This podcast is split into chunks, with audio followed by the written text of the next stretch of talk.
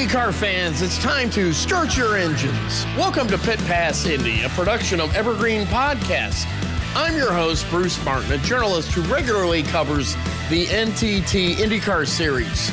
Our goal at Pit Pass Indy is to give racing fans an insider's view of the exciting world of the NTT IndyCar series in a fast paced podcast featuring interviews with the biggest names in the sport. I bring nearly 40 years of experience covering IndyCar and NASCAR, working for such media brands as NBCSports.com, SI.com, ESPN Sports Ticker, Sports Illustrated, Auto Week, and Speed Sport. So let's drop the green flag on this episode of Pit Pass Indy. The NTT IndyCar Series is just past the halfway point of the season as the teams and drivers head to this weekend's Honda Indy 200 at Mid Ohio. There will be plenty of fireworks in this 4th of July battle because it's the last race before a lengthy four weekend break because IndyCar's television partner, NBC, will televise the Summer Olympics from Tokyo. When the schedule originally came out, IndyCar would have had a race the weekend of July 11th, the Honda Indy Toronto. But that race has been canceled as Canada continues to struggle with the COVID 19 pandemic, the Toronto race has been canceled, and IndyCar announced last Monday that the race will not be added on to an, another existing race weekend. So that means this season will consist of 16 races instead of the originally intended 17 races. IndyCar won't have another race until the Big Machine Music City Grand Prix on the streets of Nashville on August 8th. With seven races left in the season, two of IndyCar's youngest drivers are leading the championship standings. 24 year old Alex Palou of Spain scored his second victory of his career and the second this season with a big win in the Rev Group Grand Prix at Road America on June 20th. He leads 22 year old Pato O'Ward of Mexico by 28 points. Palou and O'Ward are the only drivers that have won more than one race during the 2021 IndyCar season. Six time NTT IndyCar Series champion Scott Dixon is third in the standings, 56 points behind his Chip Ganassi Racing teammate, Palou. Hard luck Team Penske driver Josef Newgarden is fourth, 88 points out of the lead, followed by teammate Simon Pagenaud, who is 94 points out of first place.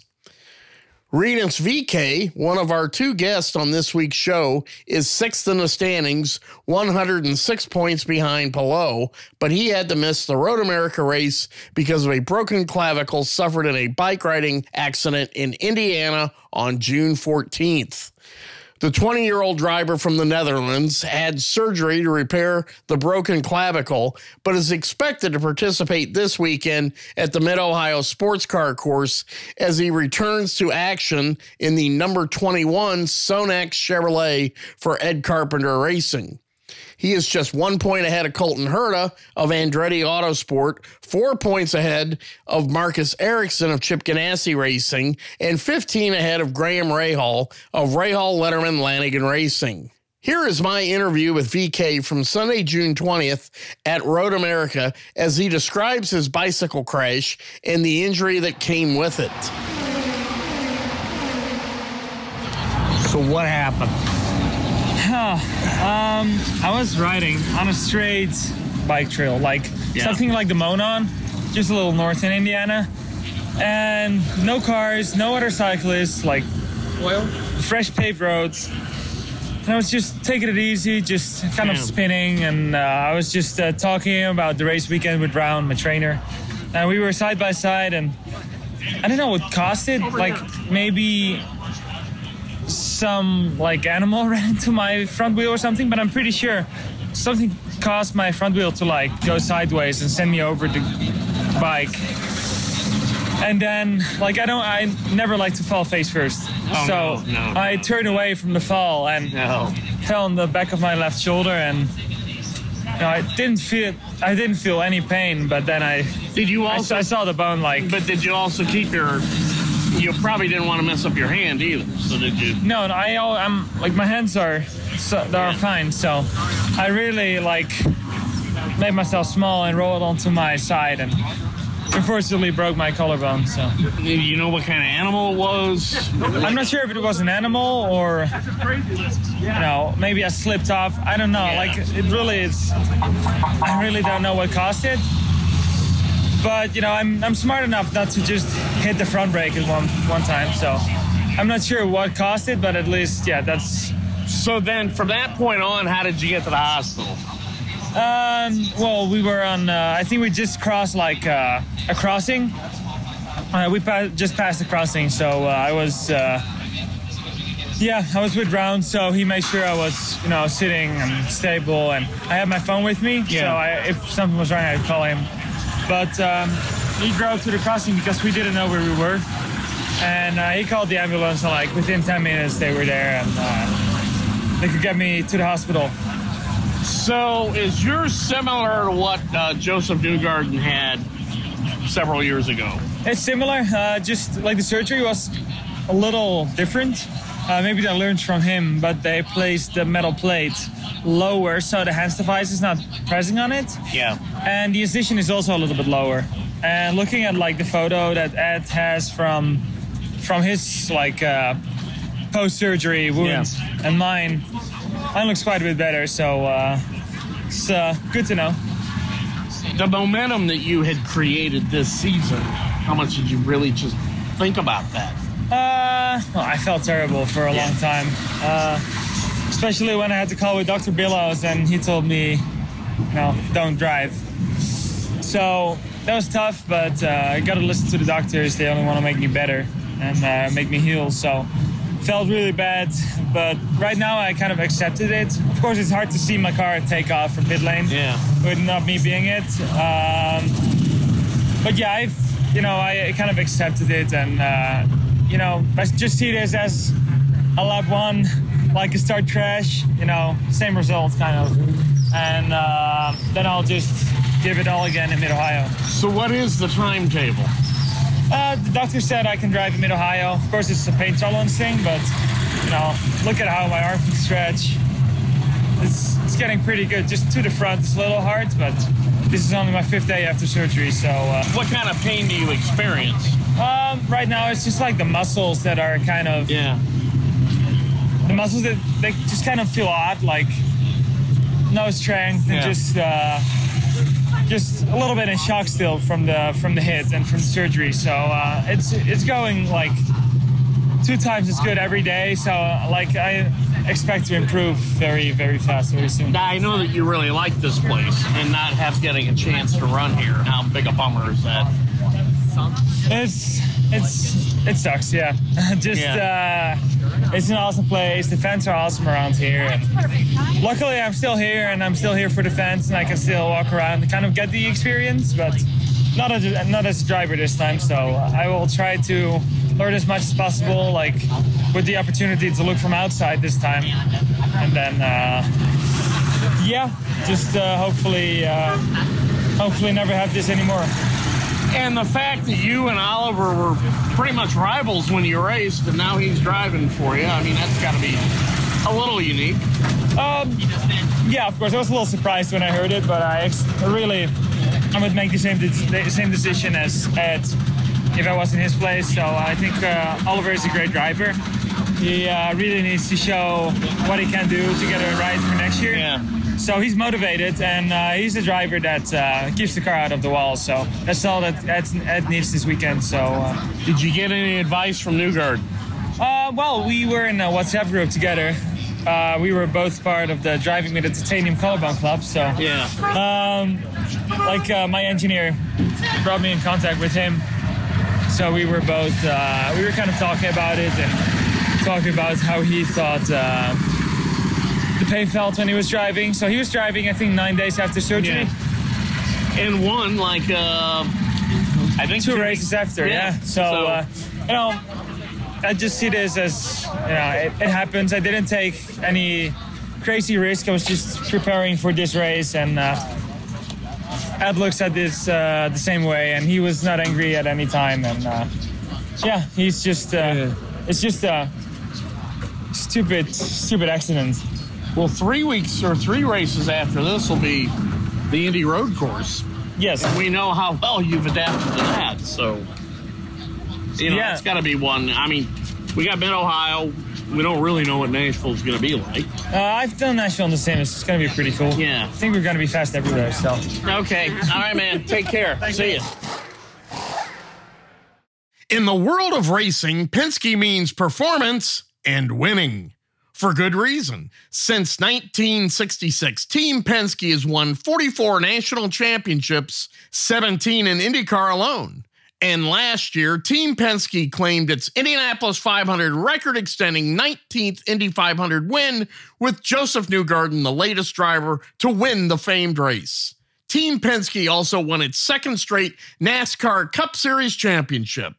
In 2022, Penske was the first team in history to win both the IndyCar and the NASCAR Cup Series championships in the same season. Team Penske enters the 2024 NTT IndyCar Series season with 236 IndyCar wins, including 34 500 mile race victories. Those are results that are tough to top. But Penske's legendary reputation for quality and attention to detail makes a statement off the track, too. When you need a truck, whether for your business or for a household move, Penske Truck Rental has some of the cleanest, newest, and best maintained vehicles on the road. And we make it easy with personalized support from our associates, flexible reservations, and access to the top technology. With quick pickup and drop off at more than 2,500 locations across North America, our scale and know how will keep you covered, all helping to ensure you get the right, reliable, fuel efficient vehicle when and where you need it. On the highways, the raceways, and every pit stop in between, Penske keeps you moving forward. Gain ground with Penske. Get a quote today at PenskeTruckRental.com or for household rentals, download the Penske Truck Rental mobile app today. Our featured guest on this week's Pit Pass Indy is 2014 NTT IndyCar Series champion and 2018 Indianapolis 500 winning driver Will Power. He is currently 11th in points, but is just two points behind 10th place in the championship standings. That is currently held by Takuma Sato of Japan. Power is another tough luck driver at Team Penske this season, but he scored a much needed podium finish at Road America when he drove the number 12 Verizon Chevrolet to a third place finish.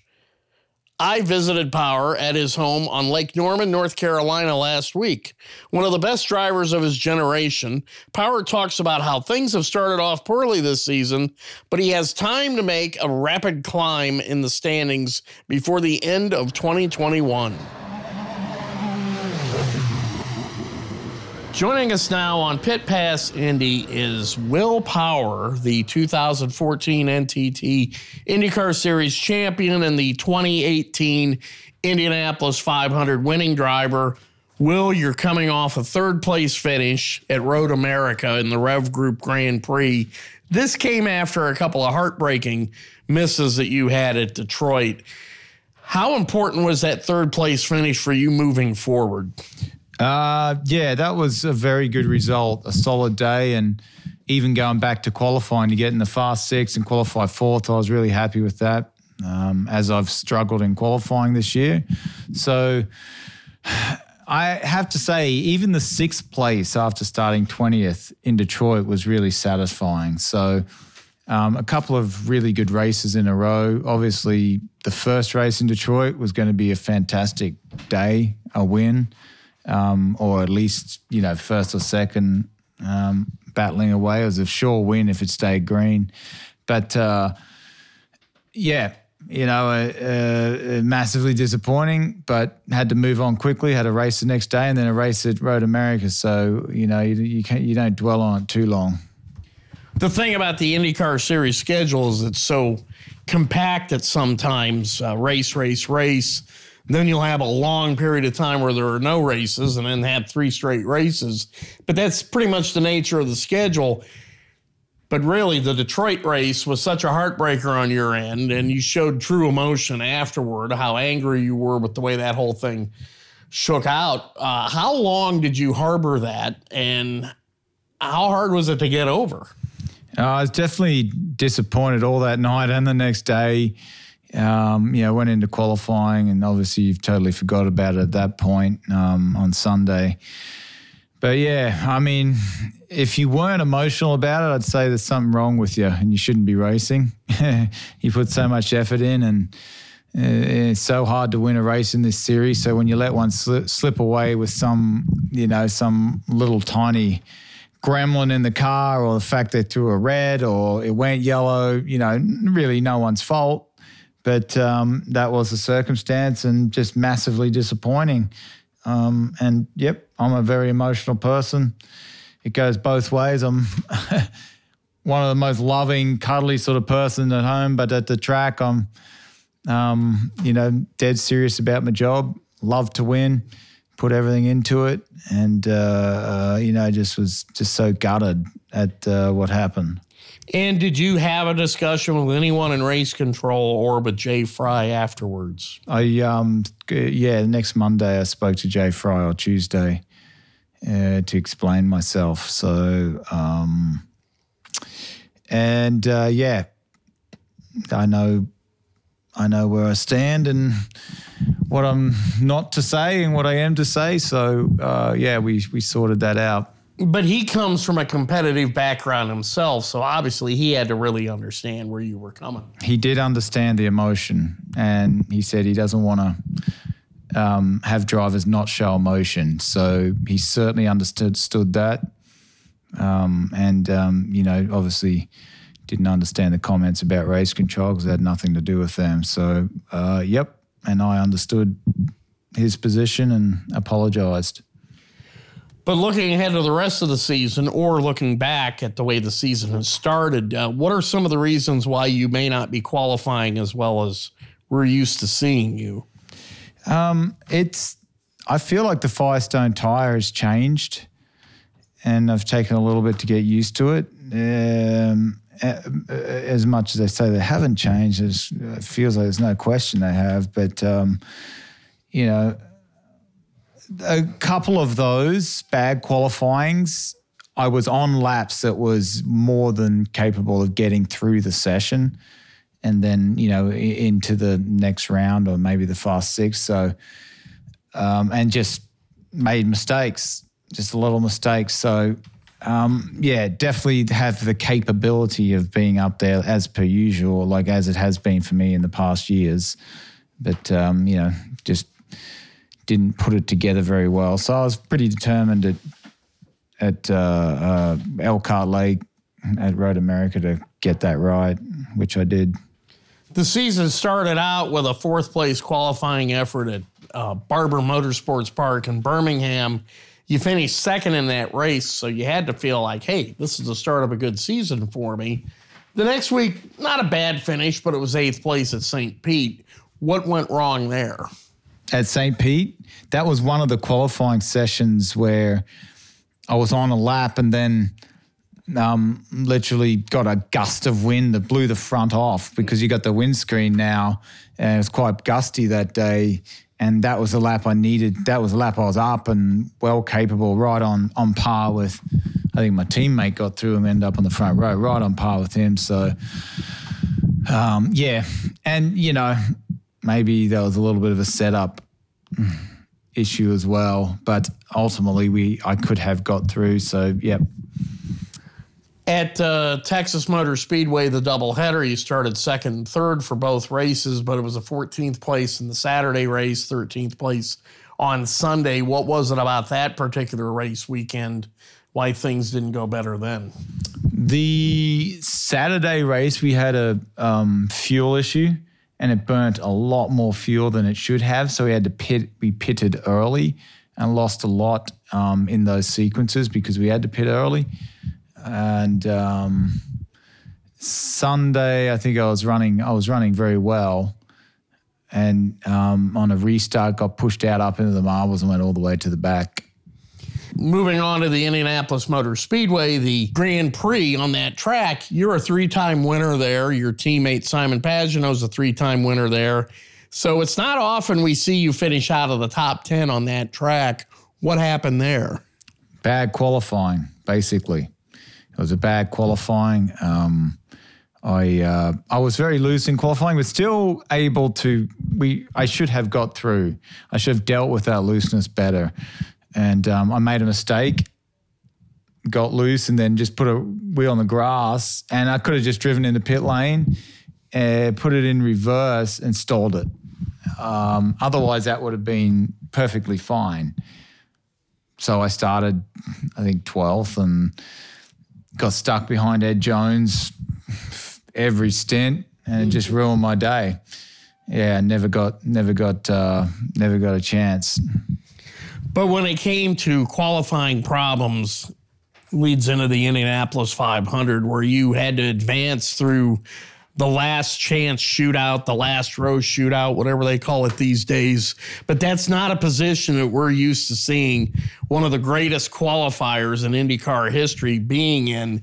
Do you think, in a lot of ways, that the team was not ever used to being in a position like that where they had to fight their way to get into the last row and maybe things could have been done a little bit differently on Saturday to where you could have gotten locked in that day, at least in positions 10 through 30.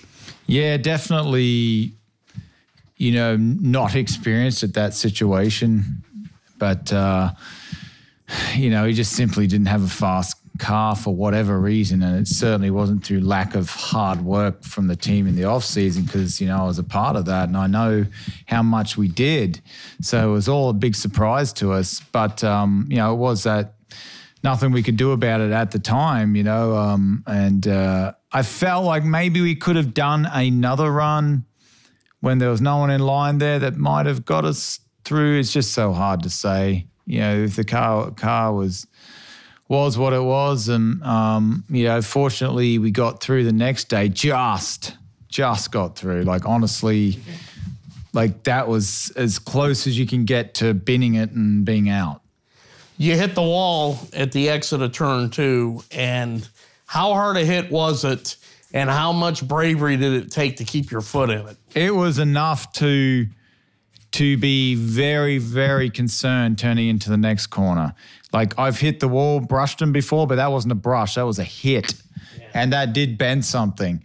And I was just praying that it held, you know, turning in the next one, just holding it wide open, knowing that if you lift, you're not going to make it the field. So um, certainly a high pressure situation, not a good one to be in. But you know what? It really gives you an appreciation for that place and uh, and what it means to actually make the race. It's it's not a given. It's not a given that just because you're in Penske, you're going to rock up and uh, for sure get in the field. So these days, it's so tough and um, a very good lesson and a lesson in appreciation for that place, you could say. And I'm kind of glad that it played out the way it did. Well, the way it played out, you would have gone to Detroit, the first race after the Indy 500, where you finished 30th. You would have gone there. It would have been a triumphant return. You would have won the race. And then, boom, second red flag, car won't start because the ECU unit. Were you beginning to think there's more to this maybe than just bad luck. Well, that particular engine shut off on carb day while out on the track, shut off on the warm up lap for the race, shut off under yellow, uh, the first yellow of the race, and then didn't start at Detroit. And they still don't understand why it shut off at the race. So they can't work that one out and I'm not sure what happened. I can't remember if they told me what happened in practice. It was a fuel, something like, yeah, I was like, really, really can't wait to get this engine out of my car, whether it's just bad luck or, um, you know, bad wiring loom or whatever it is. But when it's shut off four times and one of those it didn't even start to win a race, man, and I was just lucky at Indy. It was all over under that yellow. It was all over on the parade lap. And I was lucky under the yellow because on the parade lap, I was able, when it shut off, clutch it and coast all the way into pit lane and they could reboot it, whatever they had to do with the computer, and not go a lap down. Then when it shut off under yellow, I just took a big gas and just went all the way down, reset the issue, put it up, and it fired. Uh, otherwise, that was stopping on the track, done for the day. I'm sure that was an engine you were glad to see get mileaged out. It's not. It's still in the car. It's still in the car. How many more? It's one race more, but it really showed well at Road America. Like the power looked good. That was the that is the qualifying engine that we assumed. I was questioning whether the, it was down on power or is it the car or what it is, but Road America proved that the engine actually was right on par. It was it was strong at Road America. So the next race is going to be Mid Ohio on July the 4th, and it's going to be an early race, starts at 12 noon, which gives you plenty of time to spend with the family for the 4th of July. Yeah. What's your outlook going there, especially with this gremlin like engine that you got to use? Well, I mean, it was fine at uh, Road America. And it's really not the engine; it's been the electronics. You would say, no, it's not the it's not the engine itself. It's uh, the electronics. But let's just say that engine's been through it. Qualifying at Indy, switching off at the race, not starting, not starting in Detroit. You start to wonder, is it just a cursed engine? Yeah. I'm sure you would like to maybe see the mileage requirements for engines scaled back a little bit so that you could yeah. swap those out a little sooner uh, rather I, than I- later. I, would like to see, you know, that you could swap an engine without getting such a penalty. That that would be a little better if you could swap an engine. But I mean, there's got to be a penalty because then the manufacturers are swapping them all the time and building them to only run certain. It'd bring up the cost. So it is what it is. But at the end of the day, the engine isn't was good. Like it was good on power. It was. Um, it's just been these ridiculous gremlins that yeah, maybe they should sw- switch all the wiring in the, in, in the car, which they probably have anyway. So, looking at Mid Ohio, though, it's uh, your past history there. You've been competitive. Is it a favorite of yours? It, uh, yeah, definitely a track I enjoy. Took me years to win it. So it was, um, yeah, w- w- I had that in my mind for, for years to win that thing. And led it so many times, pole so many times, and finally got the win last year, which was through through through just perseverance. But uh, yeah, looking forward to um, going there and, and and and having a strong weekend before we have that big break. Uh, yeah. Talk about Fourth of July vacations. After the checkered flag of that race, you're not going to race in IndyCar again until August the 8th in Nashville. And that's a long time to have a break. Obviously, it's because NBC is televising the Tokyo Olympics. And uh, that was built into the schedule as it was, other than the fact that Toronto has been canceled. That race will now not be made up elsewhere. What's your thoughts on that? Well, where I am in the points, I really wish we had another race to make it up, but it is what it is. Nothing we can do about it.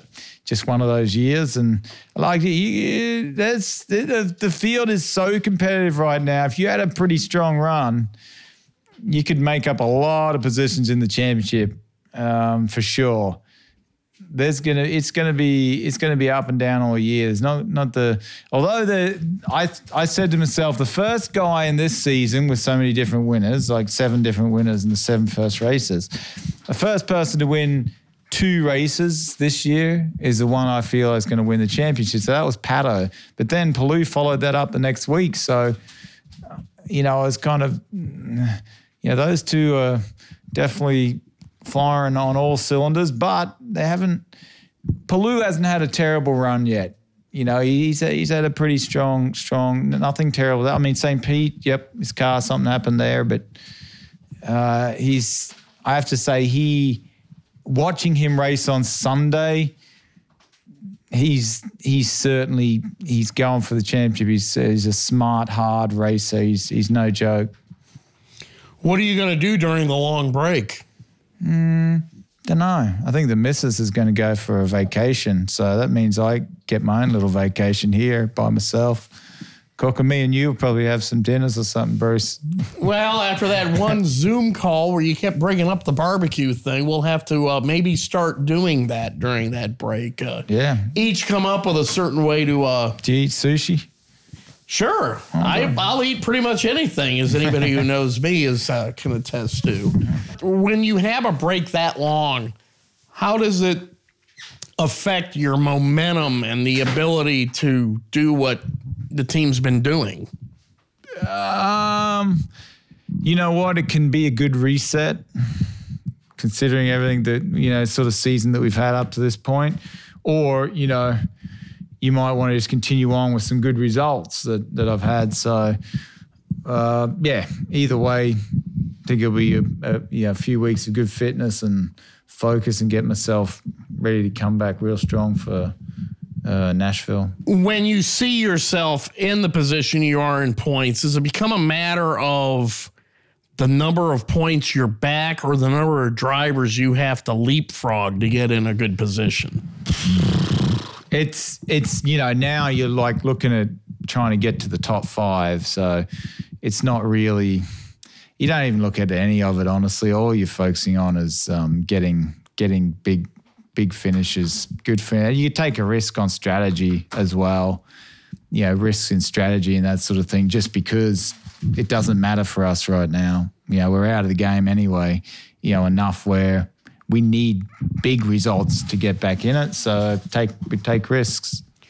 And of course, you own a go kart team, or you're going to spend a lot of that time during the off season in the kart to stay sharp. In the off season or the uh, off time?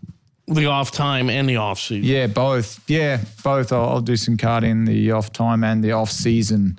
Definitely, I'll do some races. And uh, looking ahead to the rest of the season, you go from no races in five weeks to three straight race weekends. So, is that tough to go from zero to 230 and just like that? Yeah, you got to turn up and be on it. So, what does it start with? Nashville, Indy Road Course, and then Gateway. Gateway, and then it's the last three after that, huh? Yes. Yeah, that's that's got some good ones coming up, man. Good ones coming up. But before you know it, the season's going to quickly be over. Yeah, yeah. I tell you, those last three weekends in a row are going to be pretty interesting. It's three weekends in a row, isn't it? Yes. Yeah, that'll be a big, be some big swings in championship in that those three. But on the uh, positive note, you've re signed with Team Penske for two years, and that has to be a big burden lifted off of you. It is, yeah. Yep. It's um, really nice to know where you're going to be for the next couple of years, and it's right where I want to be. But this is not going to be your last contract. Uh, well, who knows? Who knows? I mean, I if I'm still winning races at that point, it'd be pretty hard to give it away. But basically, uh, the what you've accomplished at Team Penske, when you think about how you got there in the first place, there's a little bit of synergy because the guy that you filled in for was Helio Castroneves. Ran into a little bit of an accounting problem back in 2009 that he uh, had to go to trial over. You were his fill-in driver, and there were no guarantees back in 2009 that uh, you were going to be able to last at Team Penske. Yeah. He got acquitted. You kept a ride, and now here we are. That many years later, he wins the Indy 500. You're still out here winning poles and races. How do you feel like the way that's all cycled around? It's pretty crazy. It's a long time. Um, and it's pretty cool to have raced and been a teammate with a four time Indy 500 winner in this era. Um, and what a year Helio's had to win win the 24 hour, then come along and win the Indy 500. I mean, that's, uh, yep. He's he's pretty. You could tell he's feeling pretty good. Well, I can tell that you're feeling pretty good too. You've still got the raciness left in you. 2014 NTT IndyCar Series champion and 2018 Indianapolis 500 winner Will Power, driver of the number 12 Verizon Chevrolet at Team Penske. Good luck the rest of the season, and thank you for joining us today on Pit Pass Indy. Thanks, Bruce. And that puts a checkered flag on this edition of Pit Pass Indy. We want to thank our guests for joining us today, including Team Penske driver Will Power and Ed Carpenter racing driver Rinus VeeKay for joining us on today's show. Along with loyal listeners like you, they help make Pit Pass Indy your path to victory lane for all things IndyCar. For more IndyCar coverage, follow me at Twitter at Bruce Martin, one word, uppercase B, uppercase M, underscore 500. This has been a production of Evergreen Podcast. A special thanks to our production team. Executive producers are Bridget Coyne and Gerardo Orlando. Recordings and edits were done by me, Bruce Martin, and final mixing was done by Dave Douglas. Learn more at evergreenpodcast.com. Until next time, be sure to keep it out of the wall.